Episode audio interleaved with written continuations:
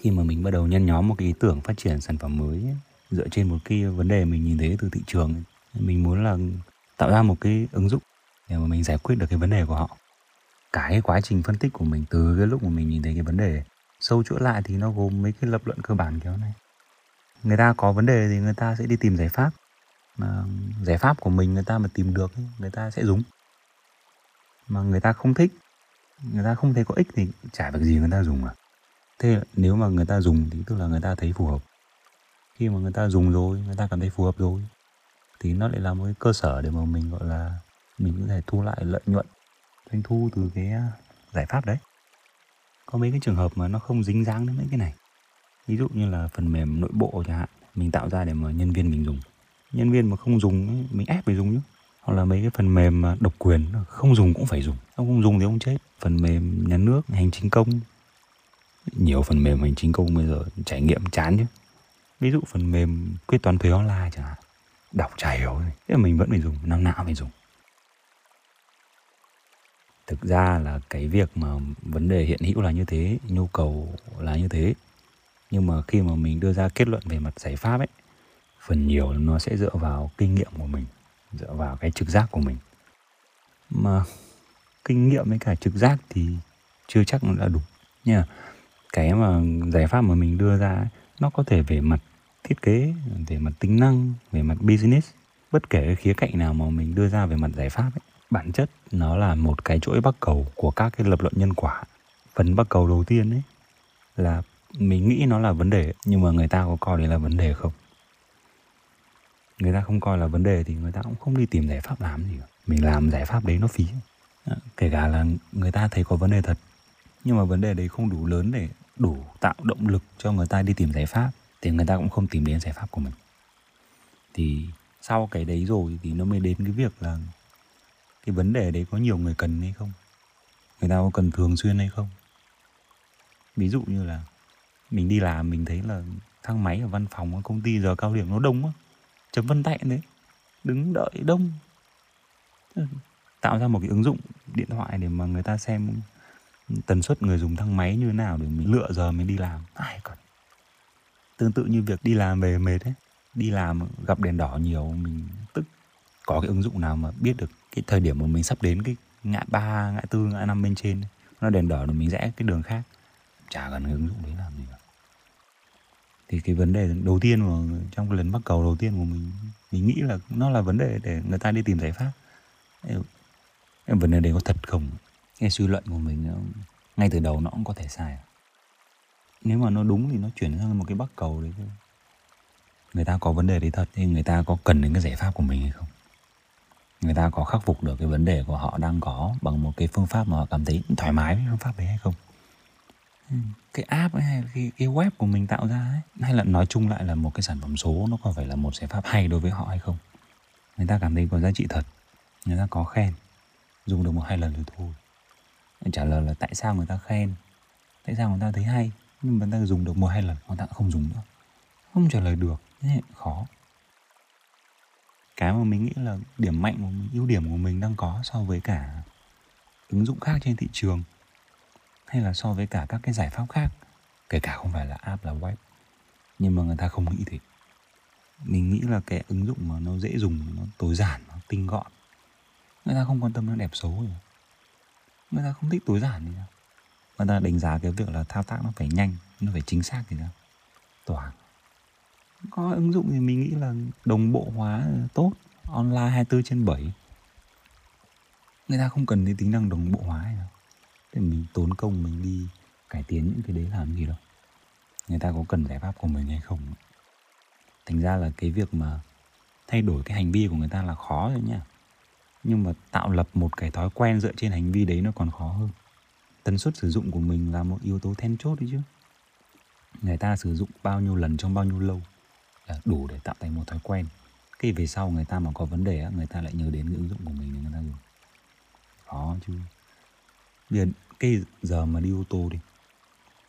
Ô tô mà hỏng giữa cao tốc hay là đi tỉnh nó hỏng tạo ra một cái ứng dụng gọi cứu hộ giao thông vấn đề mà hỏng hóc giữa đường xảy ra thật vấn đề gọi cứu hộ giao thông xảy ra thật.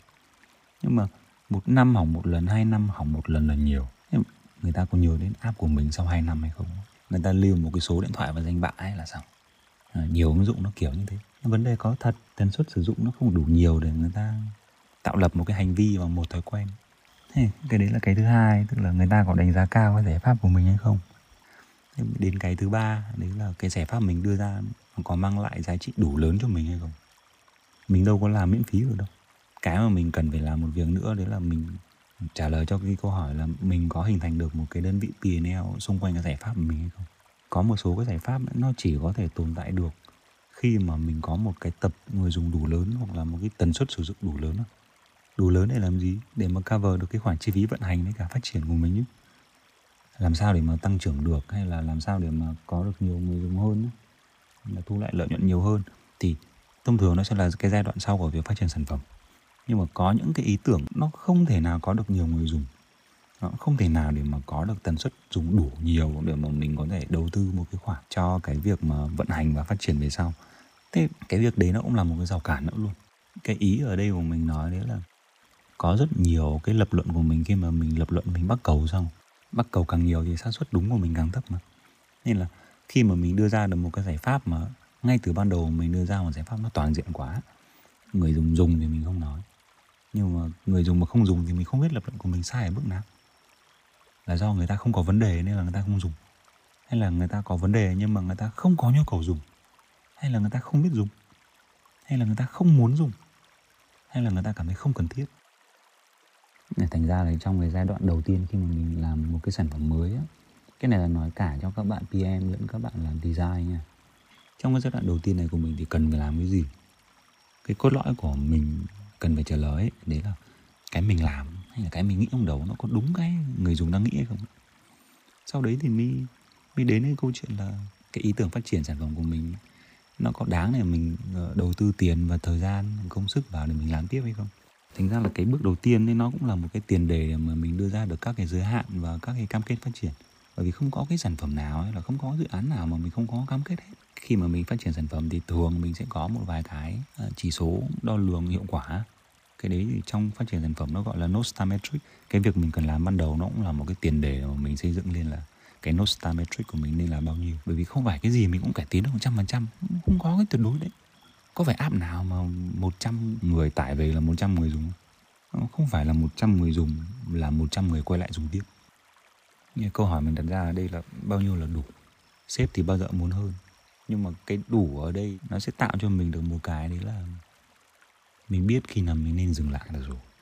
Mình nên cải tiến đến đấy thôi. Cái giá trị mà mình cải tiến nữa nữa nữa, nó cũng không được là bao nhiêu cả thay vào đó thì mình chuyển cái nguồn lực của mình sang cái mục tiêu mới hay là một cái giai đoạn phát triển mới. Thì mình nói là cái việc mà khi mà mình không hiểu được cái thành công hay là không biết được cái việc đủ nó sẽ trông như thế nào ấy tức là mình đã thất bại một phần rồi. Với cái giai đoạn đầu tiên khi mà phát triển một sản phẩm mới như thế thì thì mình có rất nhiều hạn chế. Ít người ít tiền thời gian ít rồi tiếp cận người ta khó. Cái việc tiếp cận người dùng khó khăn đồng nghĩa với việc là các cái kết quả mà mình thu nhận là cái feedback của người dùng ấy, nó chưa đủ tin tưởng và chưa đủ đại diện. Mình nhìn một cái trend line á, nó loãng này từ lên hôm trước tăng năm sáu trăm phần trăm sau nó giảm một hai nghìn phần trăm. Không biết kết luận kiểu như nào à? Thì nó là một cái dấu hiệu của cái việc là signal to noise ratio của mình nó đang thấp quá. Đặc trưng trong cái giai đoạn đầu phát triển khi mà cái khả năng tiếp cận người dùng mới của mình nó rất là thấp. Ít người dùng mà. Thì mình phải có cái cách để mà mình khai thác được từng người dùng hiệu quả hơn cái việc khai thác đấy nó có thể thông qua mình phân bổ cái luồng nghiệp vụ trong ứng dụng của mình như thế nào. Cái luồng thao tác mình nghĩ là tốt với người dùng ấy, tiện cho họ ấy. Nhưng mà khi mà mình làm cái luồng đấy lên đến lúc mình đo lường lại, nó bị conflict với việc mình trả lời các câu hỏi và giả thiết mình đặt ra ban đầu. Quan trọng ở đây là xây dựng cái hệ thống đo lường ngay từ đầu trước khi mình bắt tay vào làm thiết kế. Nó quan trọng chứ? Mình phải đo cái hành vi của người dùng trên ứng dụng từ một cái hành vi đấy thì mình phải biết được là cái tâm lý và cái mục tiêu của họ cần phải đạt được là cái gì. Khi mà mình gắn cái hành vi của người dùng với cả cái mục tiêu thao tác của họ như thế nào trên ứng dụng thì mình mới biết được là cái sản phẩm của mình hay là cái cái giải pháp của mình đưa ra ấy, nó đã đi đúng hướng hay chưa và cái tiếp cận của mình đến cái vấn đề của họ nó đã phù hợp hay chưa. Sau đấy thì mình mới biết được là mình nợ truy người dùng ở cái điểm nào điểm chạm nào là điểm chạm mình nên viết nội dung gì cả một cái tính năng gồm bao nhiêu bước thao tác và cái bước thao tác nào gắn với cả tâm lý và hành vi nào của người dùng? Thì sau khi mình làm được đấy xong thì mình mới biết được là cái phản hồi của người dùng khi mà người ta thao tác như thế nói lên được cái hành vi và tâm lý gì của họ. Cái cách mà mình can thiệp vào số lượng bước rồi đặc tính của từng bước cũng như là nội dung của mình trong giao diện ấy nó cũng là một trong những cách mà dễ triển khai. Bởi vì là đằng nào mình cũng phải làm luồng đằng nào mình cũng phải làm UI thì mình gắn luôn cái mục tiêu của sản phẩm vào trong các cái bước đấy. À, cái việc mà design mà có chủ đích cho sản phẩm như thế nó cũng là một trong những đặc trưng của cái người làm uh, product designer so với cả một người làm UX designer. Ý ở đây đấy là cách nào thì người dùng cũng thao tác được thôi. Nhưng mà mình lựa chọn một cái cách nào để mà mà uh, nó phục vụ được cho mục đích sản phẩm của mình ấy. Bởi vì nhiều khi mình dùng phân tích logic hay là tìm hiểu thông qua các cái khảo sát quan sát hay là phỏng vấn người dùng áp dụng cả các cái gọi là phương pháp user centered design hay là nhiều cái mà. Người dùng người ta cũng không có nói được cho mình là phải design như thế nào phải thiết kế như thế nào để mà mình có thể test and learn cả. Không có nói. Muốn biết là người dùng người ta có đọc thông tin trên giao diện mình đang nhìn hay không có phải là ứng dụng nào cũng có heatmap đâu? Này, muốn biết là người ta đọc nội dung nào thay vì phải dùng một cái ờ, plugin thứ ba ấy thì mình cho cái nút xem thêm vào người ta đọc đến đấy, người ta phải xem thêm là người ta thể hiện một xu hướng là người ta muốn đọc thêm. Hay là người dùng mà người ta có vì giá hay là vì ưu đãi mà người ta sẵn sàng mua sản phẩm hay là cân nhắc mua sản phẩm đấy hay không? Mình giấu cái giá đi. Tách nó ra thì một luồng thao tác riêng và buộc người dùng phải bộc lộ một cái hành vi tìm kiếm thông tin đấy ra. Trong cả một cái nội dung mình viết rất là dài. Muốn biết là người dùng người ta quan tâm đến nội dung nào. Mình chia nội dung đấy ra thành các cái phần collab và expand này accordion này khi người ta kích vào phần nào thì mình biết được là người ta đang đọc phần đấy. Người ta kích vào phần nào thì cũng là một cái bộc lộ hành vi của người dùng là người ta có xu hướng là muốn tìm hiểu nội dung bên trong. Tức là làm sao để mà thiết kế của mình khiến cho người ta bộc lộ được những cái xu hướng về hành vi và mục đích của họ ra. Tóm lại là, là cái việc mà mình phân luồng nghiệp vụ của mình cho ứng dụng nó phải đảm bảo được hai cái tiêu chí. Một đấy là giá trị mang lại của người dùng phải có đừng khiến cho người ta cảm thấy ờ, khó chịu quá.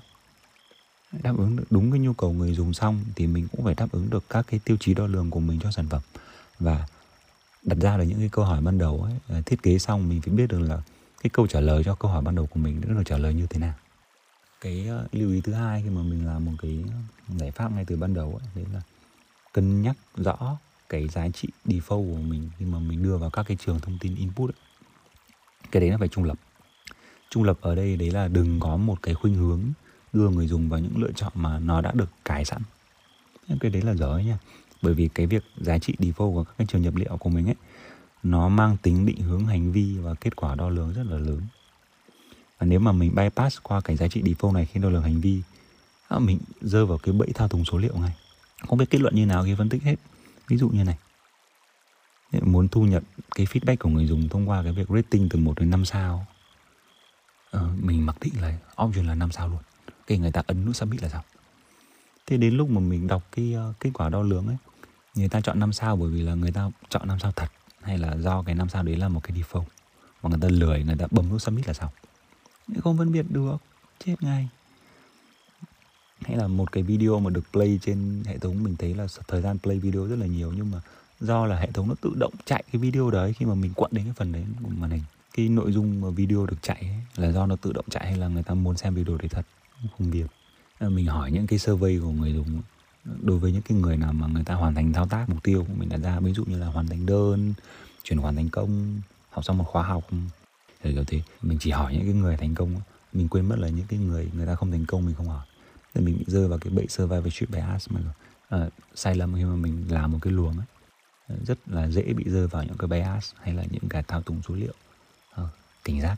Cái ờ, một cái mà mình phát triển một cái sản phẩm mới mà nó nhanh ấy, thì mình tận dụng cái nguồn lực từ bên thứ ba từ cái lúc mà mình bắt đầu start một cái dự án sản phẩm mới cho đến lúc mà mình thành hình kết thúc cái giai đoạn đầu tiên của sản phẩm thì nó phải nhanh. Nhanh ở đây là từ lúc mình bắt đầu mình khởi tạo một cái dự án mới đến lúc mà mình đưa ra được cái kết luận với cái dự án đấy nó phải nhanh. Có thể là code nhanh thiết kế nhanh test nhanh release sản phẩm nhanh, đo lường hiệu quả nhanh, đỡ phải một hai sprint mà mình mới lấy được kết quả thì mình lấy được kết quả từ ngay sprint đầu tiên luôn. Làm sao đó để mà nó phải nhanh? Thì kết luận sớm thì mình biết được là mình có nên cải tiến tiếp hay không, hay là mình có thể chuyển sang giai đoạn tiếp theo của sản phẩm được rồi, hay là mình đóng dự án này luôn. Tổng kết lại là khi mà mình làm một cái sản phẩm mới đầu tiên Ờ, giống như là việc mình cầm một con ba bích trong tay ấy, mình đánh quân bài nào đầu tiên trong cả một bộ bài mình đang cầm trên tay. Nên, nên phải có kế hoạch cho việc đấy.